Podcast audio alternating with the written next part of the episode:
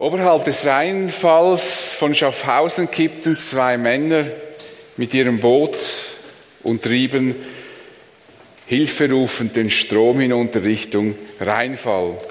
Und vom Ufer her warf jemand ein Rettungsseil den Männern zu und der eine ergriff dieses Rettungsseil. Das heißt, dieser Ring, der an diesem Seilende befestigt war. Und der andere aus lauter Panik und Angst klammerte sich an dieses Boot. Der eine wurde rausgezogen, der am Rettungsring. Der andere, der sich ans Boot klammerte, ging runter, den Rheinfall runter und starb. Beide haben in höchster Gefahr auf etwas vertraut. Doch nur einer vertraute auf das Richtige. Es kommt nicht darauf an, dass man überhaupt etwas erfasst oder sich überhaupt an etwas klammert. Oder jetzt auf den Glauben gesprochen, es kommt nicht darauf an, dass man überhaupt etwas glaubt. Es ist schon entscheidend, ob ich das Richtige glaube, ob ich mich am richtigen Ort festhalte. Tue ich das nicht, könnte das schiefgehen. Wer sein Vertrauen auf den Schöpfer setzt, wer Jesus nachfolgt, der wird erfahren, dass in sein Leben Bewegung kommt. Den Glaube bewegt, das haben wir eben gesehen. Und der richtige Glaube bewegt auch in die richtige Richtung. Er bringt uns zum Ziel. Und das sehen wir auch im Leben Abrahams. Sein Glaube hat sein ganzes Leben in Bewegung gebracht. Und das wollen wir heute miteinander genauer anschauen. Zuerst lese ich diesen Abschnitt in 1. Buch Mose, Kapitel 12, ab Vers 4. Abraham folgte dem Befehl des Herrn und brach auf und Lot ging mit ihm. Abraham war 75 Jahre alt, als er seine Heimatstadt Haran verließ.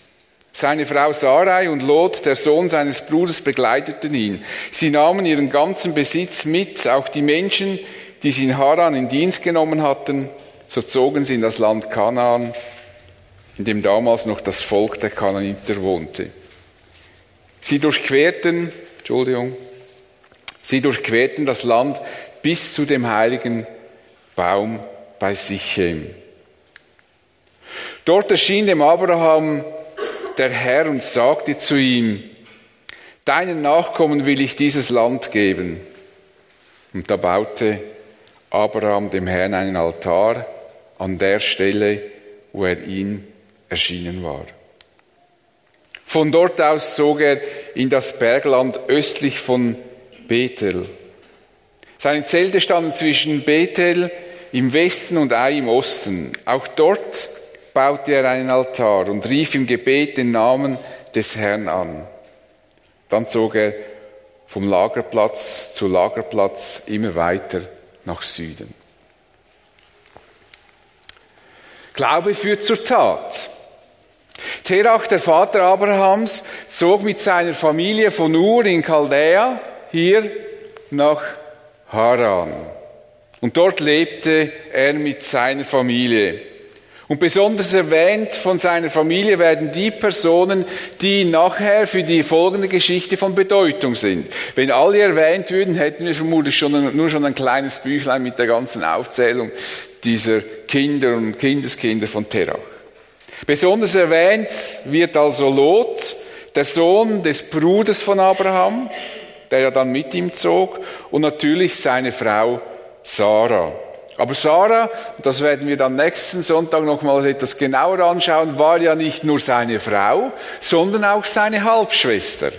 Das heißt, sie hatten denselben Vater, Terach, aber verschiedene Mütter. Und das werden wir dann, nächsten Sonntag wird das noch von Bedeutung sein. Nur schon, dass das mal in euren Köpfen ist. Terach lebte bis zu seinem Tod in Haran. Abraham hingegen zog mit seiner Frau Sarah und mit seinem Neffen Lot und eben seinem ganzen Hausrat mit Personal zog er ins Land Kanaan, als ihn Gott ruf. Abraham folgte dem Befehl des Herrn und brach auf und Lot ging mit ihm. Abraham war 75 Jahre alt, als er seine Heimatstadt Haran verließ. Gott muss sich Abraham mit aller Deutlichkeit offenbart haben. Ich glaube nicht, dass Abraham aufgrund eines irgendeines Gefühls oder irgendeiner an, inneren Anwandlung das gemacht hat. Ich glaube, Gott hat sich dermaßen deutlich ihm gezeigt, dass er einfach wusste, das ist der lebendige Gott. Gott muss so deutlich mit ihm gesprochen haben, dass es keinen Zweifel dafür gab, dass er das jetzt tun sollte, wenn er Gott vertraut. Und warum hatte Abraham das getan? Warum war er bereit, sich auf dieses Abenteuer einzulassen? Warum war er bereit, seine Verwandtschaft zu verlassen, in ein Land zu ziehen, das er überhaupt noch nicht kannte? Und die Antwort steht im Text, ist nämlich ganz einfach. Abraham folgte dem Befehl des Herrn. Er hat einfach das getan, was Gott ihm gesagt hatte. An diesem Beispiel sehen wir, dass der Glaube zu einer Tat führt. Wir tun etwas, von dem wir wissen, dass es Gott wünscht. Und jetzt tun wir das aber nicht, das könnte man jetzt meinen, tun wir das nicht aus blindem Gehorsam.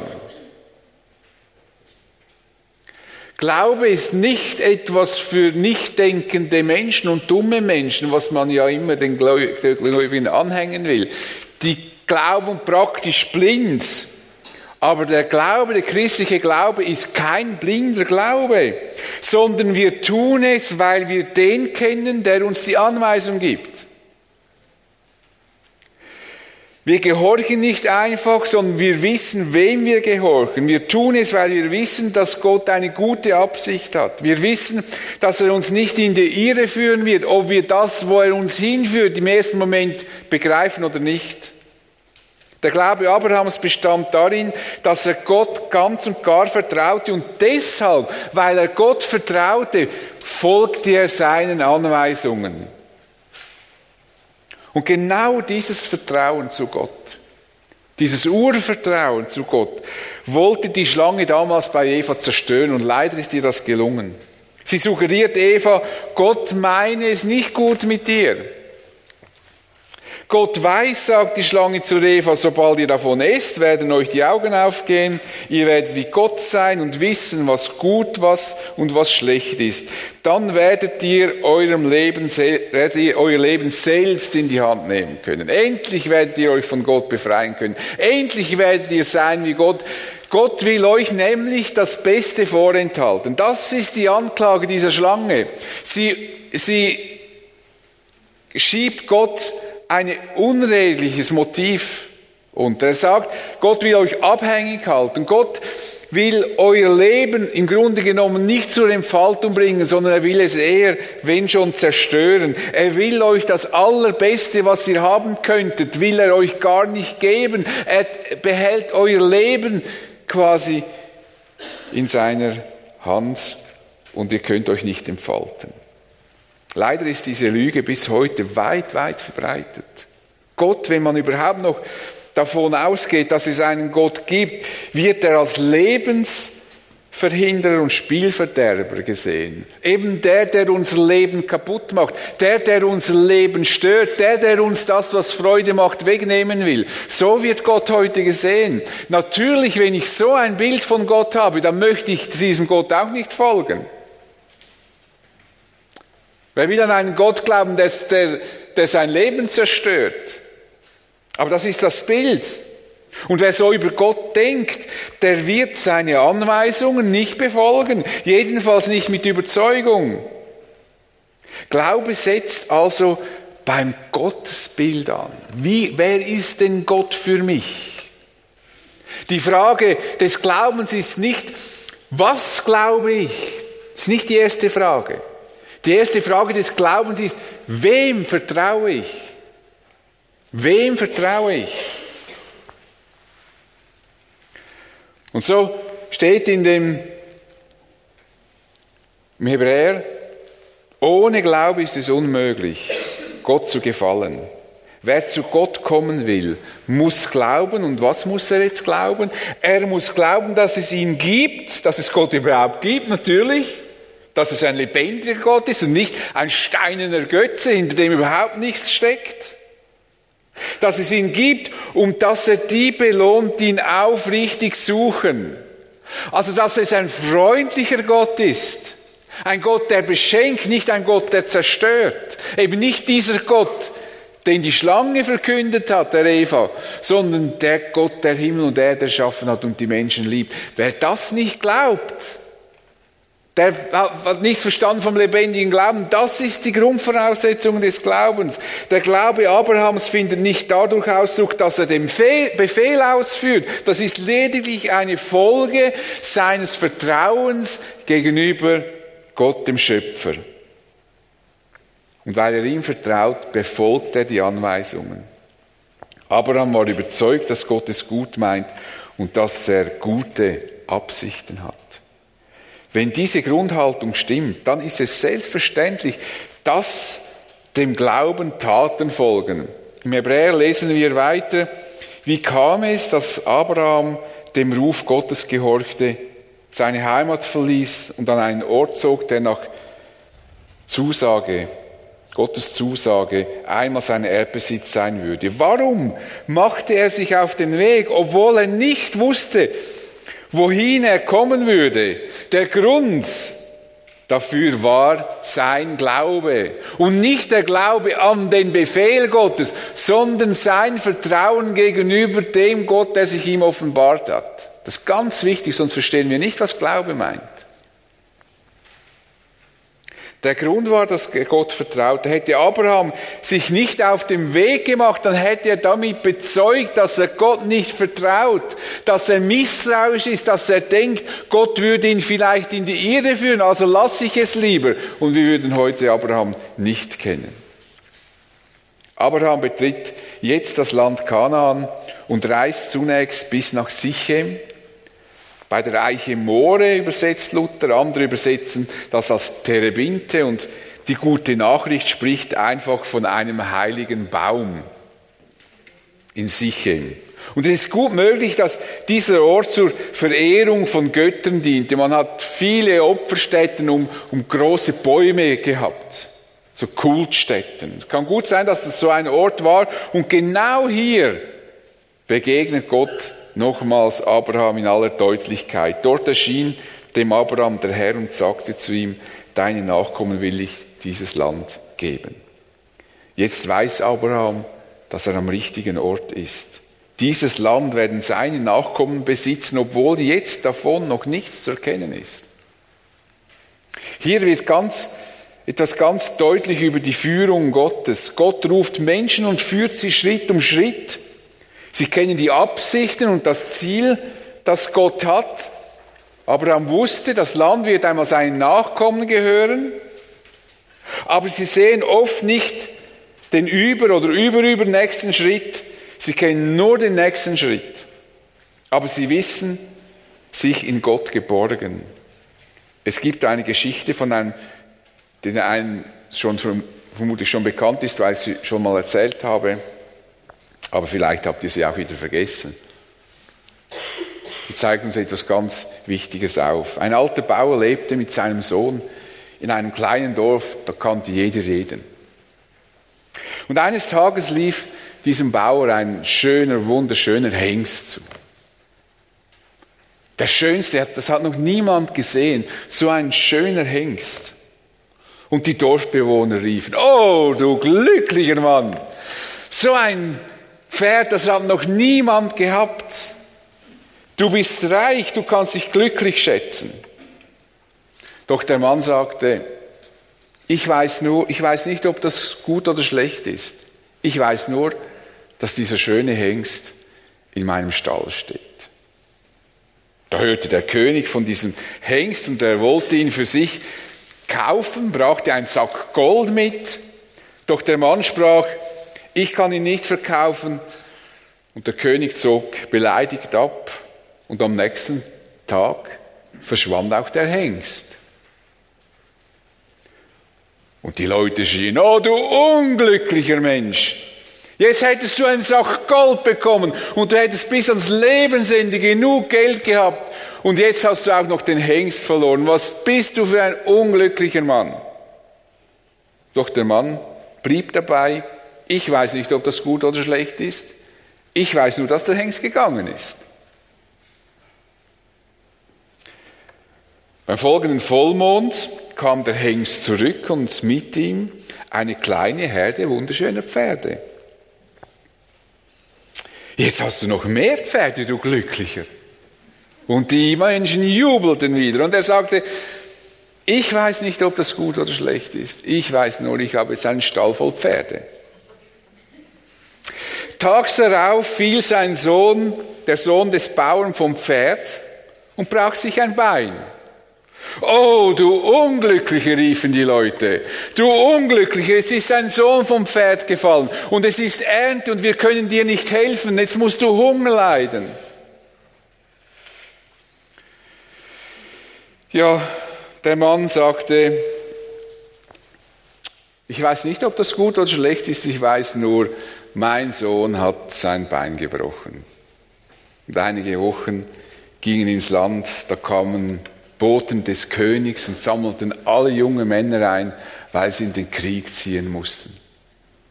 Und diesen Sohn des Bauern, weil das Bein gebrochen hatte, konnte nicht mitgehen, blieb zu Hause.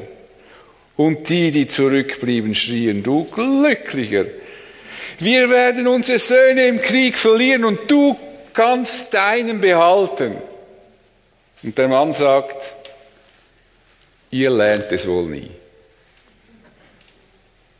Menschen, die Gott vertrauen, sagen, ich weiß nicht, ob das gut oder schlecht ist in der Lebensphase, wo ich stecke. Ich weiß aber, dass Gott mit mir ist und mich ans Ziel bringen wird. Das ist mein Vertrauen. Etwas kann glücklich anfangen. Und ich finde auch wunderbar, und es kann menschlich gehen schlecht enden. Wir wissen nie, was kommt. Wir können uns freuen ab unserem Kind. Es kann sich gesund entwickeln und plötzlich kann es schwer krank werden. Wir wissen das nicht. Wir wissen das nicht. Aber was wir immer wissen, ist, dass Gott mit uns ist, ob es durch Höhen oder Tiefen geht. Glaube ist eben nicht der Glaube an, dass es mir gut geht oder dass ich immer Erfolg habe, sondern die Frage ist eben, wie ich gesagt habe bereits, wem vertraue ich? Und das finde ich super, dass das Paulus auch dem Timotheus geschrieben hat. Ich kenne den, auf den ich mein Vertrauen gesetzt habe. Glaube ist nicht etwas Blindes. Ich weiß, wem ich vertraue. Das ist bei uns immer so. Wenn wir einen Handwerker anstellen, dann schauen wir nicht nur, was der für eine Offerte macht, sondern schauen wir diesen Handwerker an, ob wir dem vertrauen können. Und wenn ich dem nicht vertrauen kann, dann sage ich, sorry, ich habe den Auftrag jemand anderem vergeben. Wir funktionieren alle so. Wenn wir mit jemandem etwas machen, dann wollen wir wissen, ist das eine Person, der ich vertrauen kann. Und Paulus sagt, ich kenne den, auf den ich mein Vertrauen gesetzt habe. Und wohlbemerkt, Paulus hatte gar kein einfaches Leben. Dreimal Schiffbruch.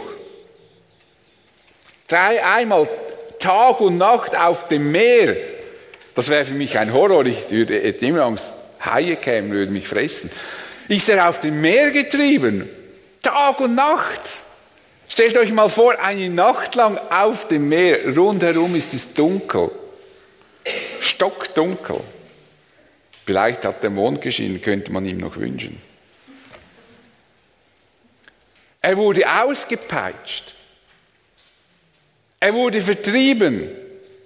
Und dieser Mann sagt, in seinem Leben. Ich kenne den, auf den ich mein Vertrauen gesetzt habe und bin überzeugt, dass er die Macht hat, das mir anvertraute Gut unversehrt bis zu jenem Tag zu bewahren, an dem Jesus Christus wiederkommt. Ich vertraue, dass Gott mich durchtragen wird. Ich weiß, dass er mich ans Ziel wird, durch alle Hochs und Tiefs hindurch. Natürlich, wir möchten immer zu Beginn wissen, was uns alles begegnen wird, welche Höhen und Tiefen wir zu durchschreiten haben. Aber das Leben verläuft eben anders. Meistens kommt es anders, als wir uns das gedacht haben. Doch ist es ein großer Vorteil zu wissen, dass Jesus mit uns unterwegs ist und dafür sorgt, dass wir das Ziel erreichen. So oder so. Wer sich nun wie Abraham auf Gott verlässt und das tut, was Gott sagt, der wird Gott erfahren. Abraham erlebte das sehr eindrücklich. Dort erschien dem Abraham der Herr. Gott offenbarte sich ihm erneut.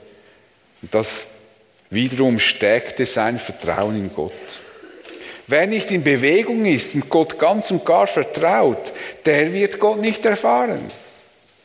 Also, nochmals der Handwerker. Wenn der dann nicht einmal arbeitet bei mir, dann weiß ich nicht, ob ich ihm vertrauen kann. Wirklich. Wenn er gearbeitet hat und seine Arbeit gut gemacht hat, dann hole ich ihn wieder, weil ich ihm vertraue, weil ich weiß, der arbeitet gut. So einfach ist das, so funktionieren wir. So funktioniert es auch in der Beziehung zu Gott. So kann man sagen, ist der Glaube nicht ein Werk, aber der Glaube hat Werke. Dem Glauben folgen unweigerlich Taten.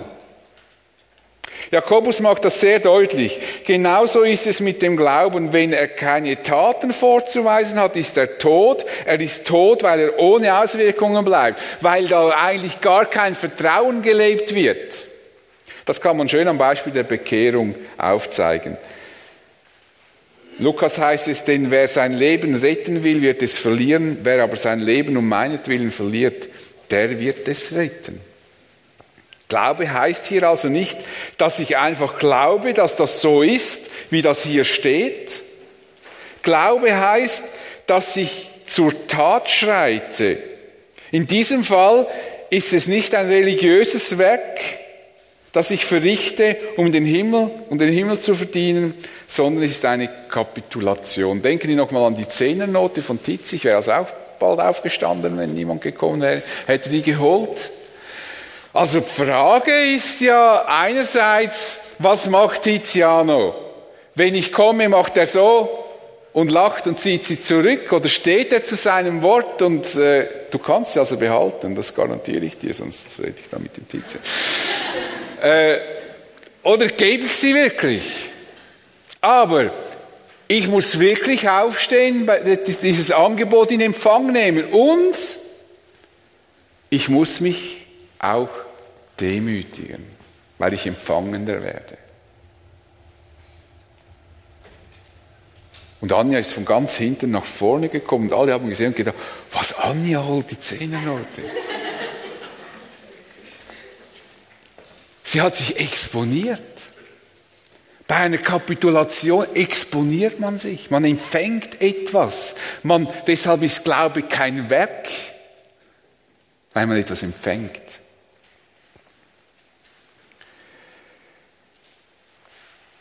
Es ist also kein religiöses Werk, aber ich muss mich entscheiden, mich vor Gott zu beugen, um meine Schuld und Unfähigkeit einzugestehen. Sonst wird der Glaube an die Wahrheit dessen, was Jesus hier sagt, keine positiven Folgen in meinem Leben haben. Wir müssen das tun, was die Leute taten, die die Predigt von Johannes hörten. Denn die sagten, das finde ich eine ganz tolle Aussage. Alle, das ganze Volk und sogar die Zolleinnehmer, gaben Gott in seinem Urteil recht. Sie haben sich von Johannes taufen lassen. Sie haben Gott recht gegeben und sie haben sich taufen lassen. Sie haben kapituliert. Sie haben gesagt, stimmt, du hast recht, ich bin falsch gelegen. Das ist Kapitulation, das ist kein Werk. Glaube ist kein Werk. Glaube ist Kapitulation. Aber wenn ich kapituliert habe, folgt das weg. Sie lassen sich taufen. Sie wollen dem Ausdruck geben. Sie gaben Gott Recht und ließen sich zum Zeichen der aktiven Zustimmung taufen. Es gab nämlich auch andere Reaktionen.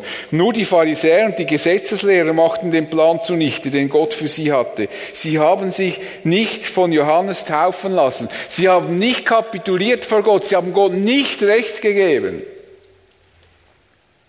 Der Glaube, dem Glauben folgen immer Taten, denn der Glaube ist kein theoretisches Fürwahrhalten.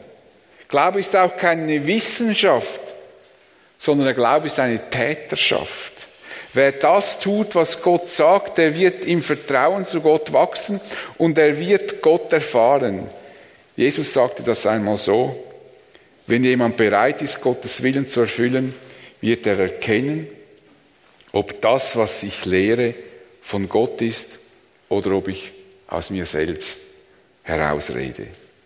Also wer das tut, also wer mir vertraut, wer auf das baut, wenn ich sage, komm, nimm das, der das auch bereit ist zu empfangen, dann wird er erfahren, dass das wahr ist, was ich sage.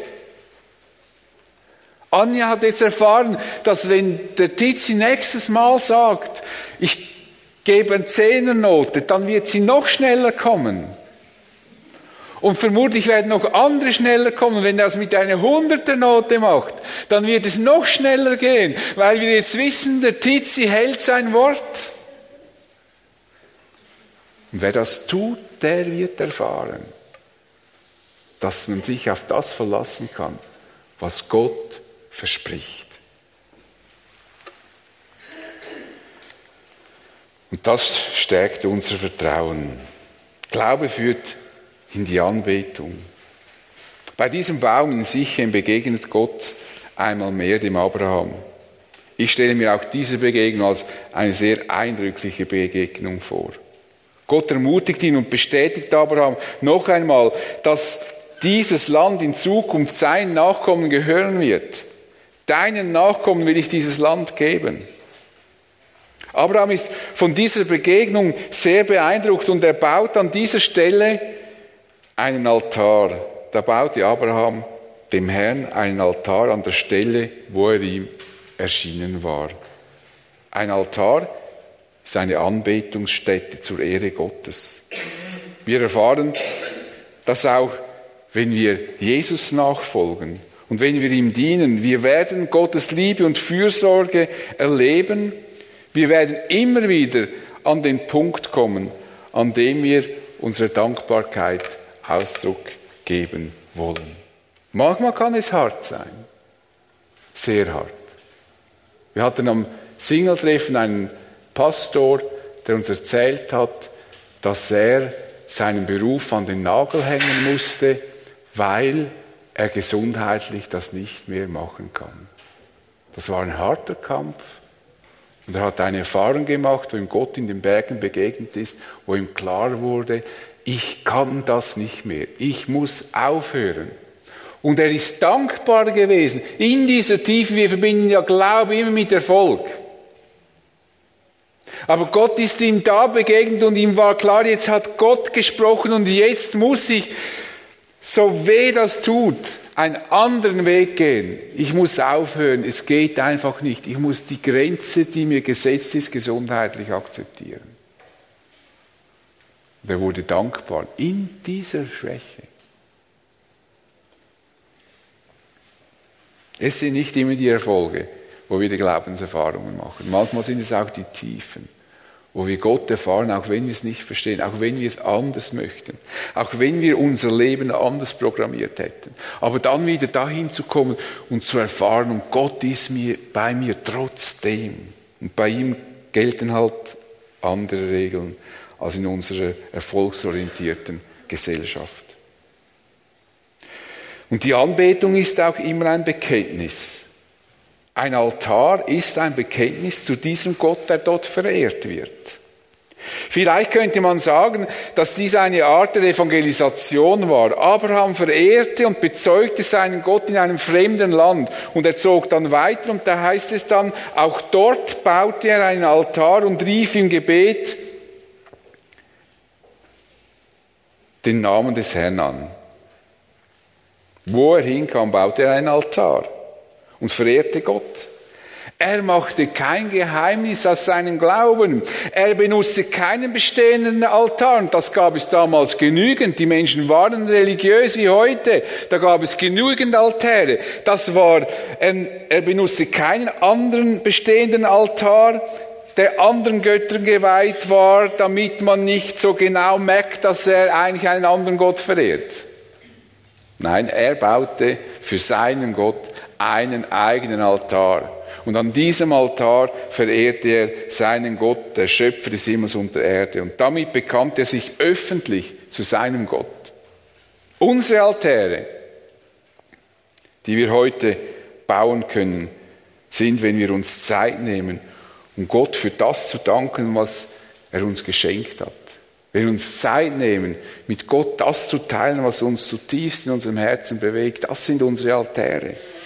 Altäre sind, wenn wir uns in aller Öffentlichkeit zu unserem Glauben an Jesus bekennen, dass die Leute wissen, dass wir Christen sind und Jesus lieben. Und dass wir kein Versteckspiel betreiben. Und unsere Altäre sind, wenn wir hier am Sonntag zusammenkommen und Gottesdienst feiern und Gott anbeten. Mit Liedern, mit Hören auf sein Wort, auf seine Gedanken. Übrigens, auch ein Bekenntnis zu Christus ist immer auch Anbetung. Weil jedes Mal, wenn ich jemandem sage, dass Jesus Herr ist und dass ich ihm vertraue, jedes Mal gebe ich Gott die Ehre, bekenne ich ihn. Jedes Bekenntnis ist Anbetung.